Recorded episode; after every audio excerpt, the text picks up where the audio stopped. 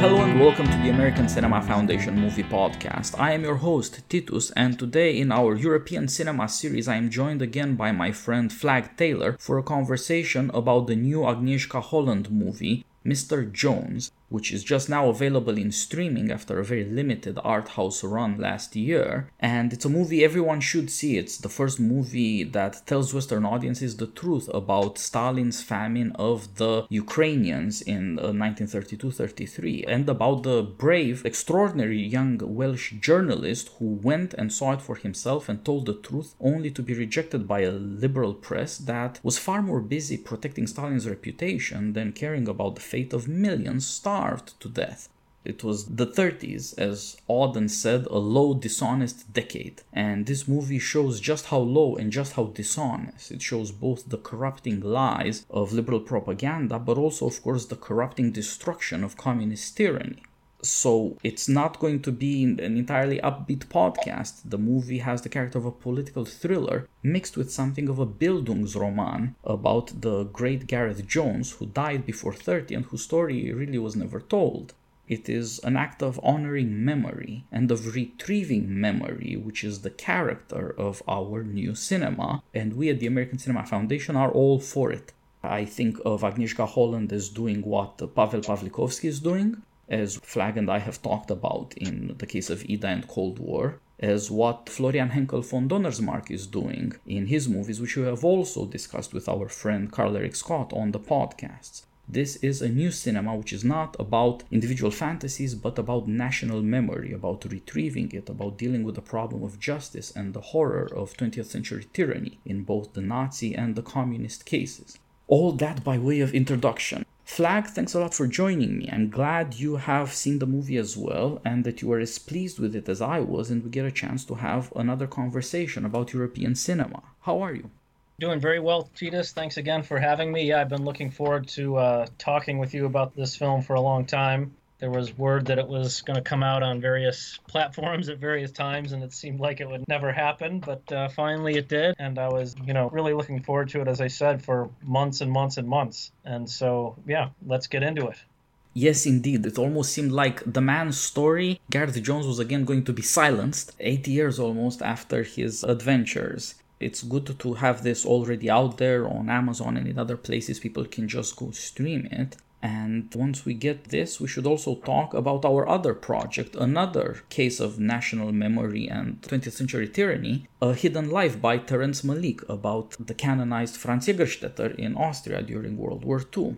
So, first of all, Flagg, please introduce our audience to the story of Mr. Jones. Sure. The movie really, I guess I would identify five acts in it apart from the interesting framing device that Holland chooses, the use of George Orwell, the movie opens with Orwell writing a kind of letter or a preface to Animal Farm. So that must be 1943, 44, maybe even 45. Animal Farm was published in 45. I don't know the amount of time Orwell was searching for publishers. But in any case, we see Orwell at a typewriter looking out the window, describing the story that he will tell in Animal Farm. And then the movie moves back to early March 1933, and we meet uh, young Gareth Jones, who is a, at that time an advisor to Lloyd George. And he's giving Lloyd George and some other British politicians a report on a meeting that he had had on a plane with Goebbels and Hitler, warning them that they ought to take what Hitler says very seriously um, they sort of dismiss him, and he soon tells Lloyd George that he'd like to go to the Soviet Union to try to interview Stalin because, in this time of uh, global depression, the Soviets seem to be building things and thriving. And he says the numbers don't add up. I'd like to find out how the Soviets are doing this. And so he proceeds to get a visa at the Soviet embassy. And then we move to Moscow and we see Jones navigating the world of foreign journalists in Moscow. We meet Walter Duranty, the head New York Times correspondent. Jones and Duranty have a few interactions, but um, the contrast between Duranty and Jones, I think, is the central contrast in the film. Jones then realizes that a friend of his, the journalistic friend who had actually enabled him to get on that plane with Hitler and Goebbels, Paul Klebb, had been in Moscow and he's been killed. And Jones eventually figures out that Klebb had been killed uh, likely because of a story that he'd been working on about the Ukraine. And so Jones decides that he wants to pick that ball up and try to go to the Ukraine. And so Act Three of the movie is Jones being taken to Ukraine on the pretense of seeing an arms factory in Kharkiv, I think. And he's with a Soviet minder, but he manages to escape the minder and hike something like, I think, 30, 40 kilometers in the Ukraine through some smaller villages. And what he witnesses is what we now know as the Holodomor, the terror famine, the man made famine the Soviets created by appropriating the grain of the countryside to give it to the cities and to even export it from scholars like Robert Conquest and others, we now know that something like four to five to six million people died. It was not just in the Ukraine, but that was the central stage for the famine. Jones is then eventually caught by the Soviets. He's expelled and told that if he tells the truth about what he saw, these British engineers that the Soviets have also captured will likely be killed. And so Jones finds himself back in London and he's faced with this quandary. You know, should I tell the truth, which will potentially result in the death of these poor British engineers? But if I don't tell the truth, then what about this famine? The world may never know about it. He proceeds to tell the truth. He gives a press conference, and it seems the press of, of most of the world joins in unison to denounce Jones as a liar. Most significantly, Walter Duranty wrote a front page New York Times article specifically denouncing Jones and telling the world that Jones's writing was much overblown and that there was, in fact, no famine we then learn that the United States then gives official diplomatic recognition to the Soviet Union, which was obviously a big moment for the Soviets. And then we find Jones in Wales, and he's prepared to kind of go back and work at a local newspaper and maybe even work for his father, some sort of school in Wales. And then the last part of the film, Jones eventually learns that William Randolph Hearst runs some newspapers and happens to be vacationing in Wales. And Jones contrives a meeting with Hearst convinces him to run some articles about the truth of the famine.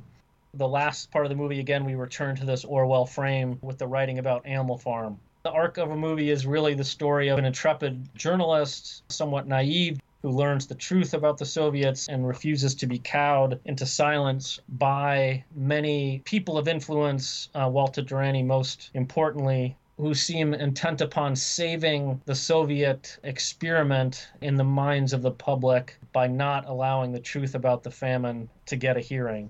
As I said, overall, I think it's very well done. It's very moving, especially the part in the Ukraine is handled very well.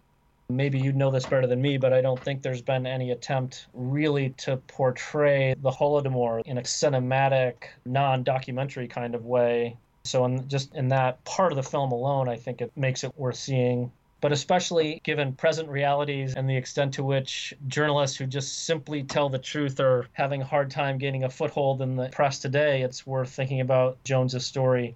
But at the time, right, I mean, I, the movie makes clear that this was a battle that, you know, Jones lost for many, many, many years, Duranty's lies sort of held the day, and it took a long, long time for scholars and eyewitnesses to the Holodomor to come out on top. And so, in that sense, I just call the movie a kind of cautionary tale about the ability of lies to triumph over the truth for decades and decades. Yeah, that's right. And of course, the New York Times has never given back. The Pulitzer Prize won by Walter Duranty before the Holodomor by lying systematically about the horrors committed by Stalin it was not just the press corps or in Moscow that was complicit in uh, propaganda, but of course it was the New York Times. It was all the major organs of liberal opinion in the West. To some extent, the elites were themselves corrupt, since they were much busier protecting the reputation of Stalin and the hope of communism as a transformation of society than to tell the plain truth that before Hitler came to power, Stalin had already systematically had millions of people die in this horrifying slaughter of starvation in a terrible winter. And you're right, this is the first time the Holodomor is portrayed in a dramatic way, in a story that has a lot of talent behind it. Agnieszka Holland, the Polish director, is famous both in Europe and in America for her movies, for her work in TV, and as, in a way, an heir of Andrzej Wajda, who was her mentor. Since we've already talked about Holland, we should tell our audience that we did our previous podcast on her work on Burning Bush, the 2013 three part miniseries on HBO about the self immolation of Jan Palach in protest at the crushing of the Prague Spring.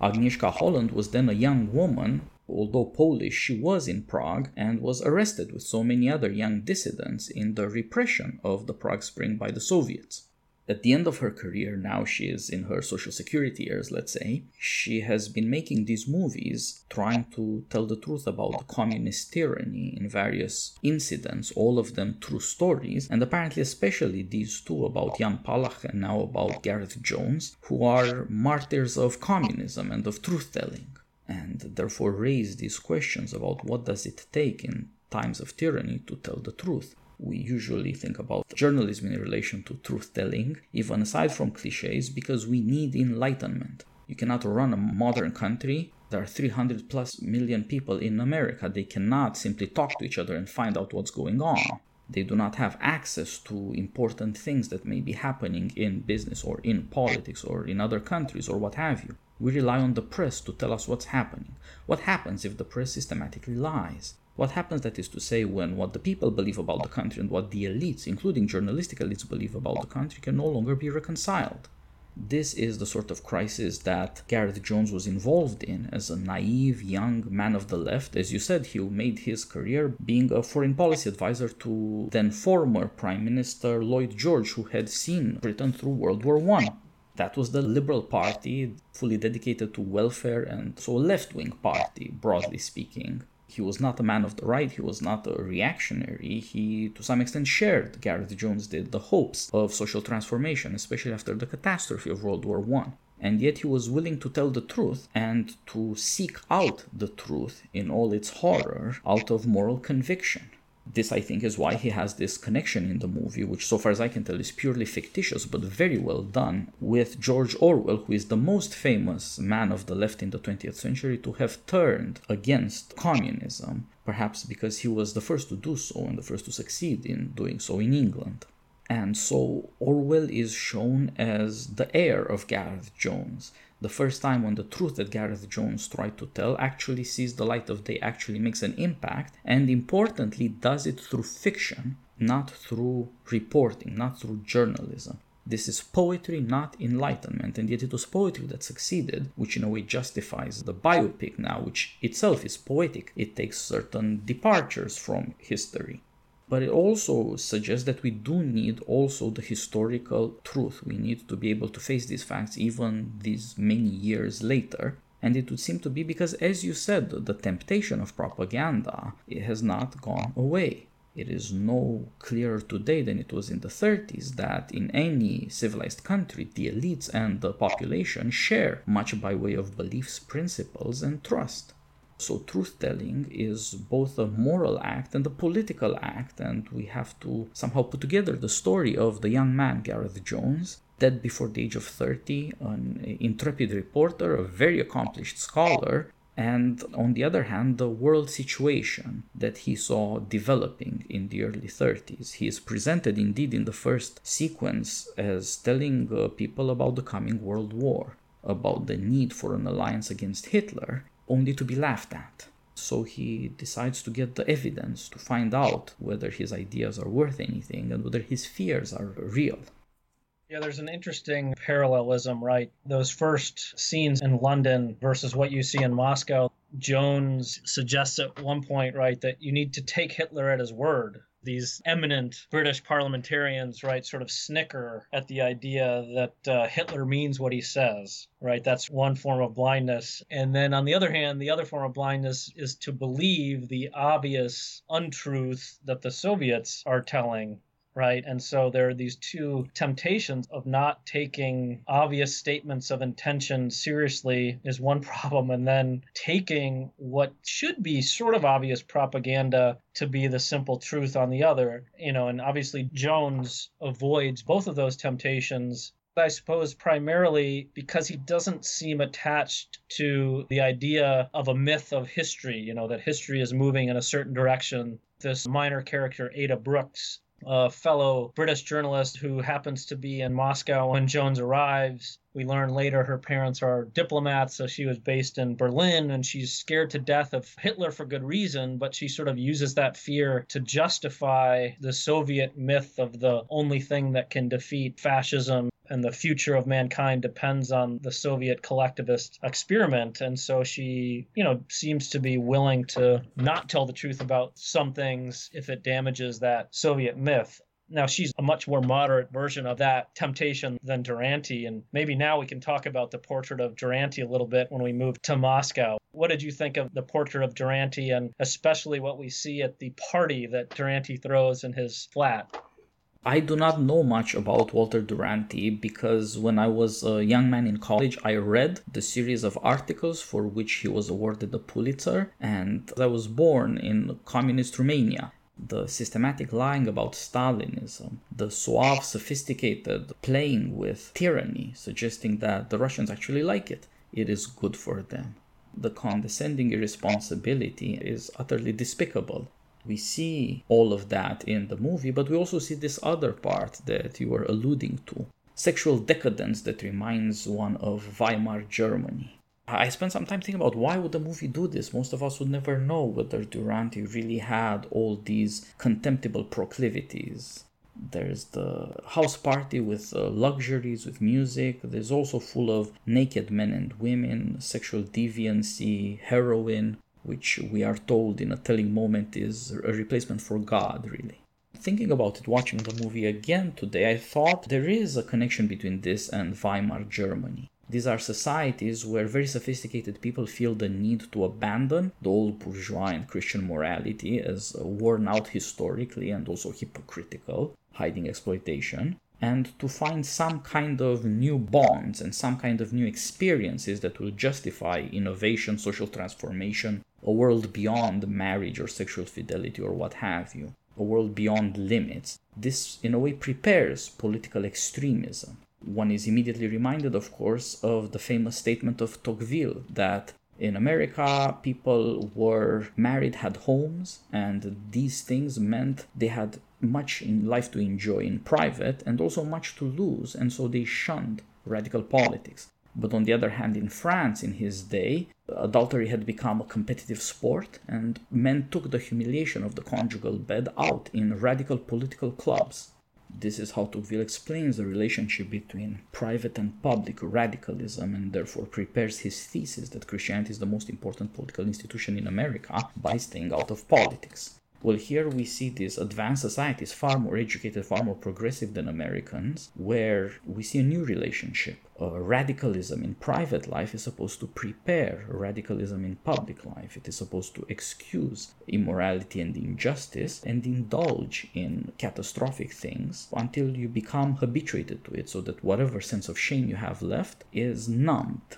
And so I think the party scene, which shocks the very easily shocked apparently Gareth Jones, plays a very important part in revealing what's wrong with these people. They are not just playing a part in public, telling the systematic lies of Stalin, they are also damaged goods yeah, I've just been rereading uh, this book by Raymond Aron, The Opium of the Intellectuals. Uh, happened to be rereading it when I saw the film, and Aron makes the point that nihilism and fanaticism are sort of twins. And so I think, too, that that party suggests that, you know, the fanaticism, confidence, and self denial of the early Bolsheviks is gone and the people like Duranty and the other people at that party already have a sense that the revolution isn't working as advertised. A full, open embrace of the revolutionary ideals, which would in fact entail self denial and commitment, right, is gone.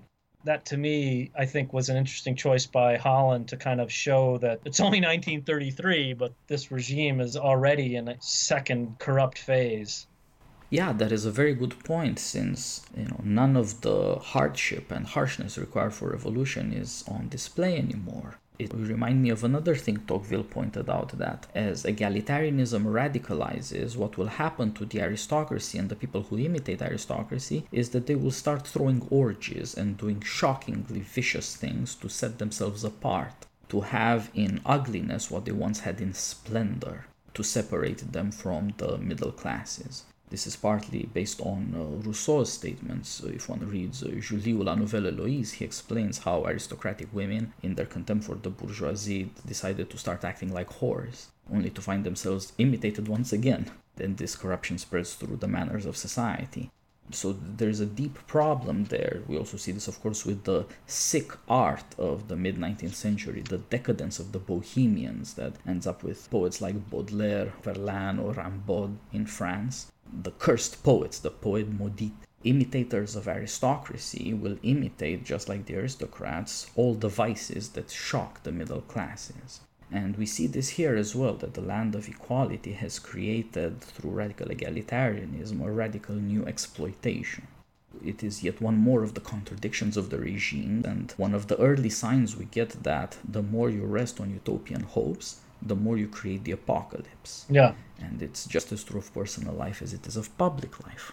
Yeah, and, and you can see Jones is both confused and repelled by all of this. And although he is portrayed as somewhat naive about the Soviet Union, he seems surprised that his woman friend Ada, you know, has a KGB minder that follows them around. I think he does understand pretty quickly, though, that Duranty's statement about the five year plan doubling output, that can't be quite right. And maybe this guy that would throw these kind of parties and seems so supremely confident and nonplussed by some of the statistics and statements that are coming out of the Kremlin, maybe he should find some things out for himself. We're made to see Jones as somewhat naive and innocent, but also he has a certain kind of ambition right? Here's a guy who thinks that if he just has the right contacts, he'll be able to interview Stalin. He's already spoken to Hitler. He contrives, and this is interesting, right? This is the one lie that Jones tells in the whole film. He's given a letter by Lloyd George, a letter of introduction that is meant to open some doors for him once in Moscow. And the letter says that Jones is Lloyd George's former advisor and Jones, uh, with a razor blade, you know, cuts off the word former and puts valued advisor because he knows if he's seen to be still in the ploy of Lloyd George, he'll have an easier time accessing important Soviet people. And so he eventually, I think, interviews the Commissar for Foreign Affairs, which is how he gets to Ukraine. He very cleverly prods the guy about asking whether the Soviets are prepared for an attack from Germany especially in Ukraine, right? Would your Western front be secure against a German attack? And of course, the Soviet commissar takes great offense. Of course, I'll show you an arms factory. And so, although Jones is portrayed as innocent, he's also portrayed as quite clever and ambitious in how he sort of navigates the world to gain access for his journalistic enterprises. Yeah, Gareth Jones reminds one of a Christian ideal, right? He is innocent as doves and wise as snakes able to ply his craft, trick people, and have his way in order to find out, but it's all in the cause of learning and telling the truth. He sees quite quickly how corrupt and decadent the Moscow press corps is. These are willing songbirds in a gilded cage. He begins to have contempt for the most prestigious journalists in the world, Pulitzer winners, fresh minted like Duranty. They neither have the intellectual capacity nor the moral capacity to ask serious questions and to find out serious answers. Aside from their political commitments, they are also cowards and ignorant. So there is not just shock in his reaction to them. I believe there's a lot of contempt, since otherwise he would not risk so much trying to do what they refuse to do. He shows that he is himself fearless, that he is their superior. That is more obvious, of course, as you suggested, in his playing tricks on the otherwise wily and very confident Soviets. They think they are in control of all these useful idiots and fellow travelers, to repeat the communist language of the times. They think that they have got liberals in control because they are so eager to say pleasing utopian things and so scared even by the thought of saying that history has not ended and tragedy has not ended and human nature has not changed. And this seems to lead Jones into the Ukraine, you know, the thousand kilometer train ride from Moscow into the south near the Crimea, where he loses his handler by getting him drunk and quickly running off the train and catching another train in another direction. And there you see again, as you said, he is quite crafty, quite wily, quite willing to take personal risks, including with his life. That shows virtues. This is how people would like to portray journalists, especially journalists would like to portray themselves this way. but these are in fact quite rare qualities and of course they are especially necessary in times of crisis when uh, you can no longer rely on people to tell the truth you can no longer rely even on institutions it might take something of this complexity a man who does not obey institutional rules but indeed starts creating an international scandal if it comes to that and uh, endangers people's lives the thriller aspect of the movie is quite compelling, and I believe all of it relies on this. Not just that we don't want this innocent young man to come to harm, and we might not entirely want to see the truth that he wants to see, but that there is so much politically at stake, not just morally. Because he's shifting from the people whose mutilation of human nature is essentially in speech, although it does have political consequences, of course, it will help doom Western Europe to complacency in face of world tyrannies rising. But we're moving from that kind of mutilation of human nature to the mutilation of human nature indeed, not in speech, where people are destroyed and the moral intensity of Gareth Jones's quest is pitted against the moral intensity of the phenomenon. He is seeing the Holodomor, slaughter of millions of people, which had simply been unexampled in Europe before that moment.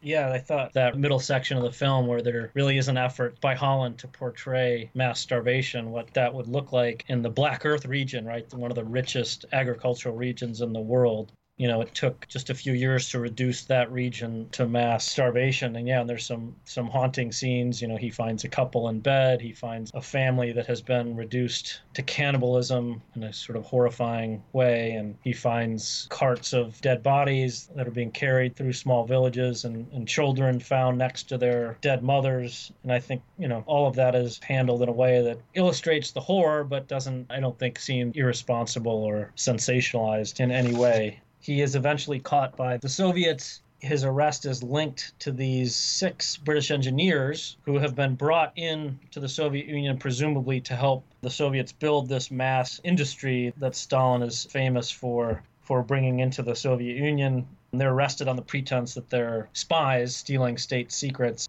Jones is also arrested and agreed to let go back to London as long as he doesn't tell lies, as his Soviet commissar tells him these rumors of a famine are false. There is no famine. And he makes Gareth Jones repeat that line in his office. There is no famine. And then finally, the Soviet commissar says, and this is a line I think that is repeated in some form by Duranty, and so I think it's worth mentioning. He says, There are those who would like to see our revolution fail right? And so there's the suggestion that any truth one tells about the Soviet Union, especially if it's a small truth that's not put in the right context that does damage to the revolution, is irresponsible for you to tell. And so there's a kind of wink wink. Yes, there is no famine. But on the other hand, yeah, we admit there might be a famine, but this is just a minor detail that in the grand march of history will come to be seen as worth what the revolution will presumably accomplish in the future. And that is certainly what the movie suggests Duranty's thinking is, right? That he wants there to be lots of foreign investment into the Soviet Union because that's necessary for the revolution to succeed. And when Jones is back in Moscow just before he's expelled, he meets Duranty again, and, and there's this kind of confrontation. And Jones says, You knew, didn't you? And Duranty, of course, is taken aback and says, Well, I convinced them to let you go. In other words, you owe your life to me. And then he tells Jones, You need to choose a cause greater than yourself and put aside all one's little miserable ambitions. So again, the cause of truth is negated in the light of a greater cause, something bigger than oneself. And so I think the movie does a pretty good job of showing you the extent to which that frame of mind is shared by both the Soviets and their Western apologists. And also, I suppose, how seductive that thinking might be. Maybe the movie could have done a better job of that. I think Duranty, in a way, it's easy to kind of hate him. He's a pretty repellent character. Although Ada Brooks, right, the younger aide to Duranty, is a more attractive character, and she has that same frame of mind for much of the film. So, yeah, I, I, think the seductiveness of thinking that one ought to excuse these little lies in light of the greatness of this revolution, that's portrayed pretty well. Yeah, I think that's right. The movie has this structure of a descent into hell and the kind of return. Britain to Moscow to the Ukraine, back to Moscow, back to Britain. Gareth Jones somehow makes it out alive with the ugly truth and tries his best to share it both on his way down and on his way back up, he learns more and more about the limits of human nature and about the power of corruption. History with a capital H apparently can justify anything. It will reconcile, no doubt in a dialectical way, all the obvious contradictions we see the transformation through rational communism is supposed to create uh, wealth and duranty says that and then he also says that you know it's admittedly the case that there are all these bad things happening this poverty this misery but what are you going to do? Well what are you going to do? Is this supposed to create wealth and therefore equality for everybody enough for everybody? Or is it supposed to create vast millions of human sacrifices? This is in fact much harder to reconcile. So also with the revolution, both the inevitable future and mankind, and something so brittle as a political project that it could be undermined by telling the truth about what's actually happening. Well, that also is a contradiction that won't, in fact, allow of reconciliation the press corps in Moscow and the liberal lovers of communism are stuck in a situation where they can no longer believe in the political legitimacy of the countries that gave them birth and raised them and indeed gave them their privileges. But they are already aware of the moral compromises and the selling one's soul required in order to have this one last hope the Soviet Union at whatever cost they're contemptible creatures. The movie fails to convey just how powerful the attraction of communism was and just how close so many liberal intellectuals were to communism. And I think this is a problem because even nowadays, people are in fact not among liberal elites enemies to communism in the way in which they are enemies to Nazism the hope of radical egalitarianism, this utopia, is still very much alive, even if it is so much less influential. I'm not worried or scared of some kind of creeping socialism, as conservatives used to say during the Cold War. It's not going to happen. But that the same belief will lead to madness, if of a different kind, I have no doubts the movie could have done better to show, as you suggest, why so many prestigious people, why so many ambitious people would fall for this. It's, of course, as you said, Raymond Aron's opium of the intellectuals, the Marxist fantasy that gets intellectuals in our age going because it seems to them the only way to reconcile a personal ambition in the intellectual sphere with a political ambition that has to involve everybody else. It's a, quite a natural psychological drive to replace politics, which requires a lot of boredom, experience, compromises, and failures, with abstractions and with the revolution that will wash away all this historical past of oppression, injustices, of human misery.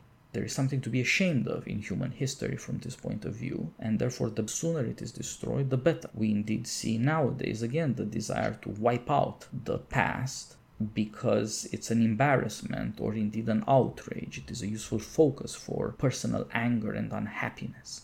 People who have lost any humane faith, whose very dedication to humanism requires human sacrifices, and from utopia will lead to apocalypse down this path, this is still very much a problem, and there are still people confronted with this question do they believe that they are radical egalitarians, willing to do justice where no one else is, or do they believe they are a new kind of being that can judge, create new ideals, and sacrifice anything in cruel tyranny in order to fulfill a vision?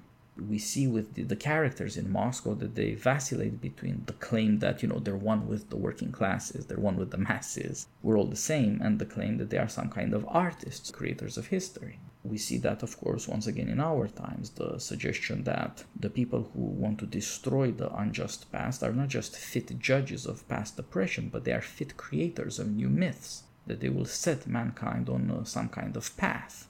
That again brings up this question of nihilism people who are very relativist about bourgeois values can be very fanatical about other values. And indeed, it would seem that it is precisely this relativism, this hopelessness with regard to all historical precedent, that leads to this dark fanaticism, either in the same people or in the people who learn from them. Indeed, political correctness has led to this new charge of systemic racism that is widespread in America by a generational path, but it was sure to arrive there in the way in which relativism is always sure to lead to fanaticism. people will have values. What they will no longer have is the conviction that they can and should be argued and deliberated upon in a reasonable and rational way in public. They will have instead willful imposition and the kind of joy of violence, of destruction that reminds one as much of the Nazis as of the communists.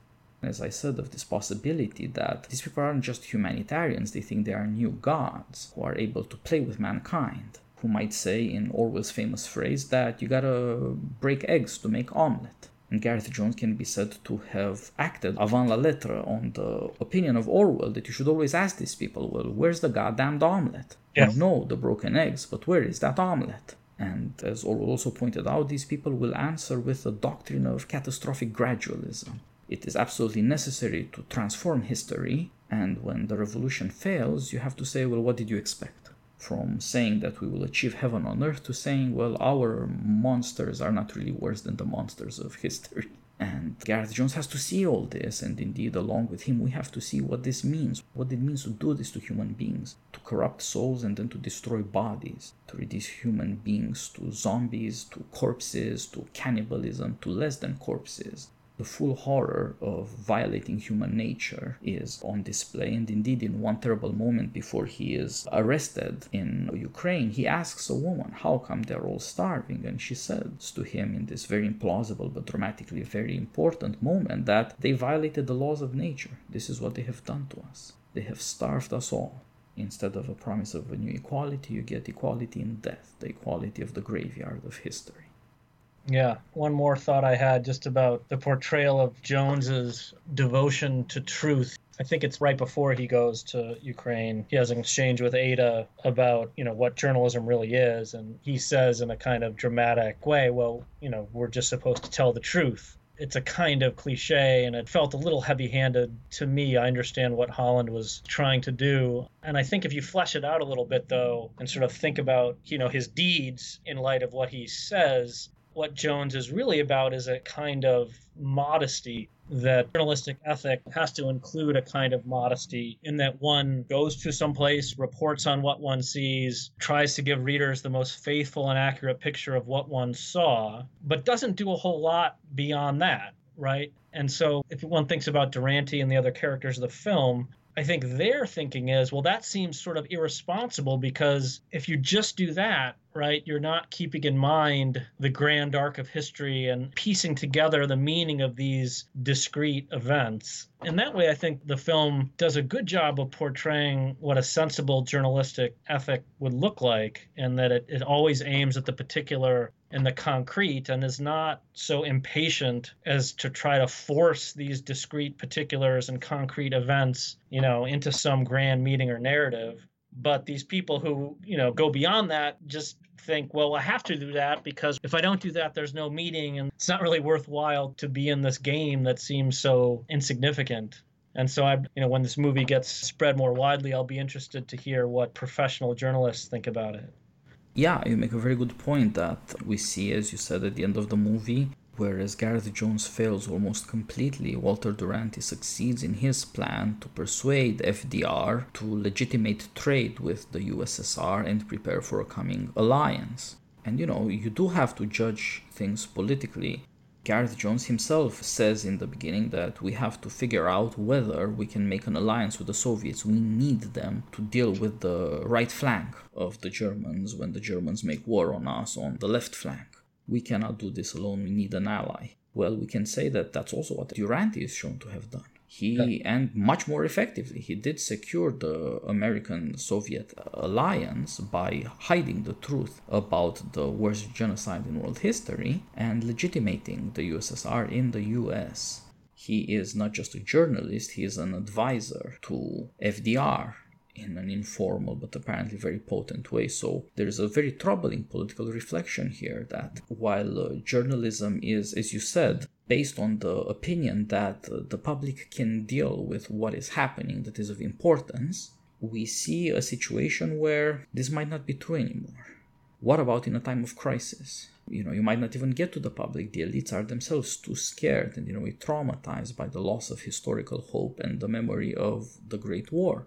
What if progress has led to the slaughterhouse? What are you going to do now? How could you give up a desperate last hope? You see enlightenment itself pushed to the brink. What if telling the truth is too depressive? What if the time has come for myth making and systematic lies that promise this paradise in the East, as it turns out? Yeah.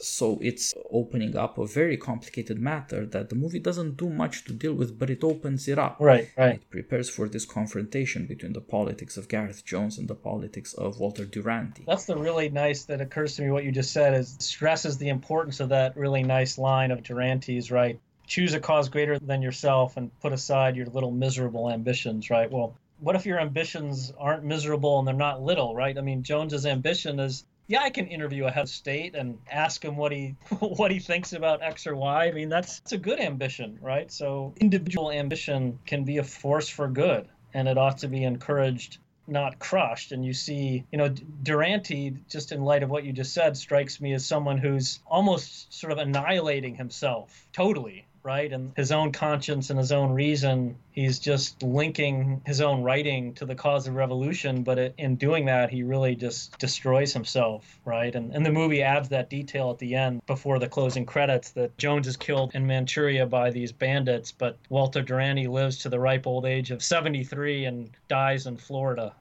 so that's tough to swallow yeah, the young, manly Gareth Jones reacted to his rejection by the British publishing houses and the press by going off to Japan and Manchuria to report on the war in the Far East, uh, living up to his opinion that another world war is coming and we had better see what's happening and tell the truth about it. We have to warn people. His personal courage is tied to the belief that democracy has not failed government of the people, for the people, and by the people is still the only important political concern. He doesn't seem to have any complicated opinions about either politics or the press. He simply takes it as legitimate and that it's his job to deal with it in the best way he can, up to the point where this sort of small public service as a journalist leads him to death, probably killed by communists so there seems to be a connection between the nihilism of Duranty and his cowardice and the fact that he survived because he never took chances. And on the other hand, the manly bravery and the dedication to freedom of Gareth Jones and his early death.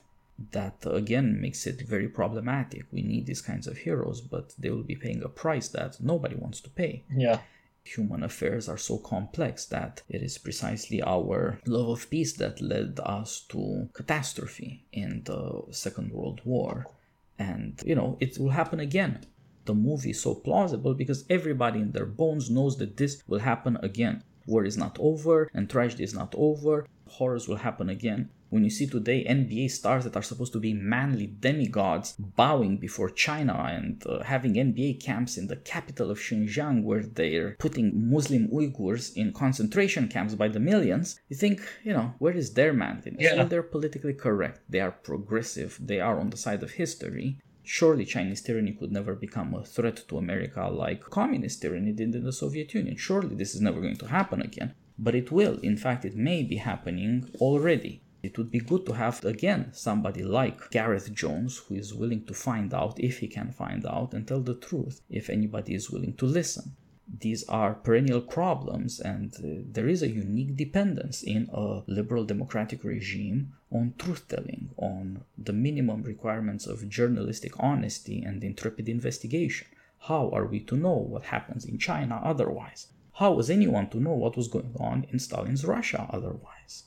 Yeah, it just struck me too. Now that we've talked about uh, or mentioned at least uh, Tocqueville and Aron, I'll throw a third Frenchman at you. Francois Furet, in his book Passing of an Illusion, says that the Soviet Union's reputation was the highest in the West precisely at the moments when it was undertaking its greatest crimes, right? So the mid mid 1930s, right around the time of this film, and then, of course, right after the Second World War, when scores of millions are going off to labor camps, right? And so I think the film reminds us of that fact and brings up again this reality about China and what's going on in, in Western China. And, you know, many people, although I think this is changing slowly, but still changing, willing to excuse lots of behavior by the Chinese regime yeah, very good point. Furet is, of course, after Aron, the most intransigent writer against communism and against the European and especially French weakness for Stalin and for this sort of ideology more broadly. Uh, you're right, this is again happening in our times. Just think about how much more the liberal press in America loves Xi Jinping, who is a tyrant, than Donald Trump, who may be play actor, but is not in fact arresting or shooting vast numbers of people. Think about the complacency of the liberal press throughout the West in the face of an epidemic that's caused hundreds of thousands of dead. No questions are allowed about, you know, how did this happen? Why did China behave in the way it did internationally?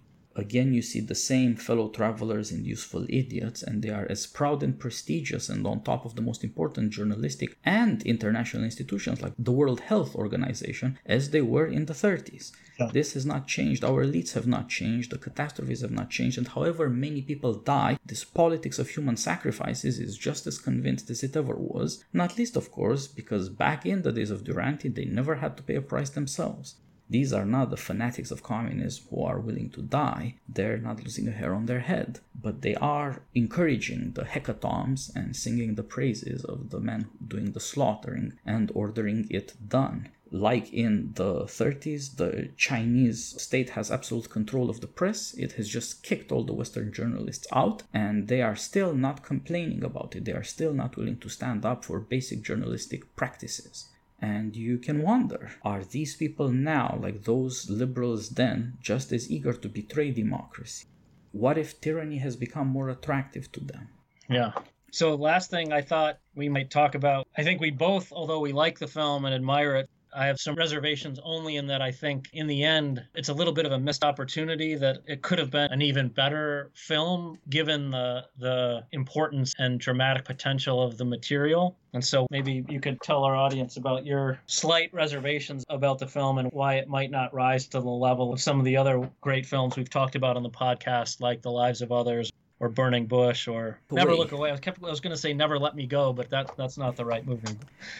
oh yeah, that's another one of our conversations. I remember we talked about the movie after the Kazuo Ishiguro novel yeah. as well, also totalitarianism yes, I do have certain reservations. It's a movie I've seen twice. I've told all my friends about it. I'm going to recommend it to everybody to see it now that it is actually available. But uh, this is a good movie, not a great movie. It is not The Lives of Others or Never Look Away, which are masterpieces likely to survive as long as cinema survives there are certain weaknesses in the characterization in the relationship between Gareth Jones and the story he is supposed to reveal. As we already said, the movie is simply not strong enough when it comes to pointing out the weaknesses of liberalism, the totalitarian temptation. This is not something that will rise to the level of Raymond Aron or Francois Furet. And this is very unfortunate because at least now we should tell the truth and because especially now we should tell the truth as we said since we still face this tyranny temptation.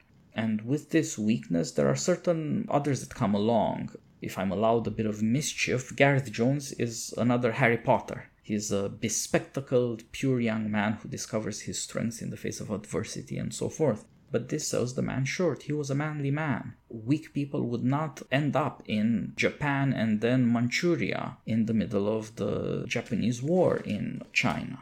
This is not a shrinking violet. This is not a shy man we're talking about. He was daring. He indeed interviewed Hitler and went to the Soviet Union a couple of times. And he was someone we should take seriously. He is not to be pitied, he is to be admired there is about him not an accidental moment of truth telling, there is a touch of greatness about him. And I feel the movie is interested in drawing us in as an audience, ready to disbelieve that such horror is even possible. We're given this sort of character. Or, okay, if you don't want to say Harry Potter, let's say Frodo. That's, I think that's more acceptable to conservatives and to Christians, but this is not enough. This is a man who has very strong opinions about the coming world war, doing what he can to tell the truth about what's happening. He would have been a useful aid to Churchill, not a hapless but morally good uh, character in some silly story. Together with that, his education, his sterling achievements as a scholar are also simply written out of the story to make him seem more like the rest of us well, you know, he had a good education in Wales, on the continent, at Trinity College in Cambridge. He had mastery of French, German, Russian. His linguistic ability was noted and he was invited to teach in Cambridge, where he started before getting into politics. Indeed, he became a very young advisor on foreign policy to Lloyd George, who had been the most important English politician of his generation, that is, before Churchill.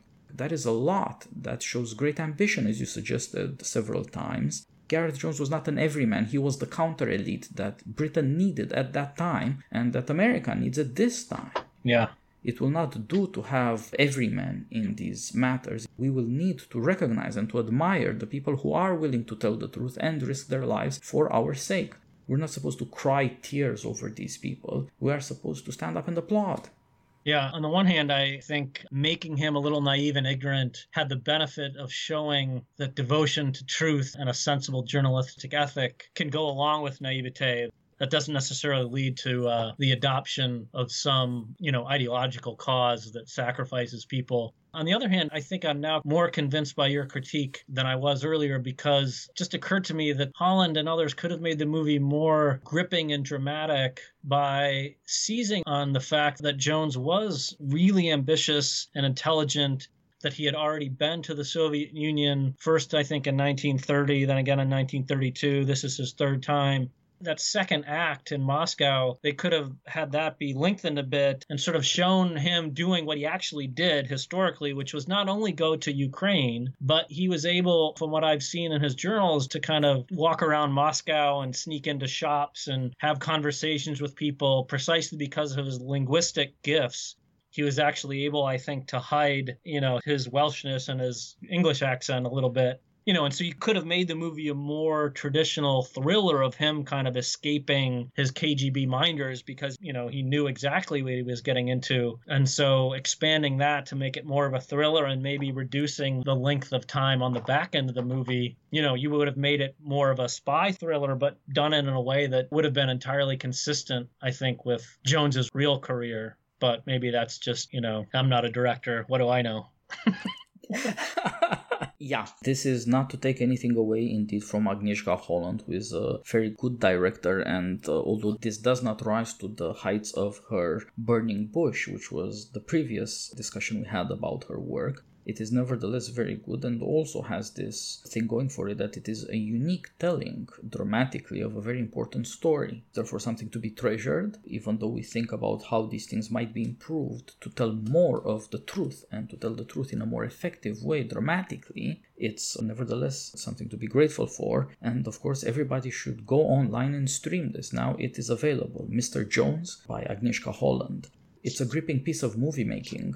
It confronts our moral aspirations with the harshness of tyranny. Watching this a second time, I reminded myself of something the great Leo Strauss said that the signal of the incompetence of modern political science and therefore the corruption its prestige works on our society is its incompetence and unwillingness to face tyranny we always play around with some kind of word that's supposed to be non-judgmental or even maybe uh, you know approving of tyranny but we can't call it by its name.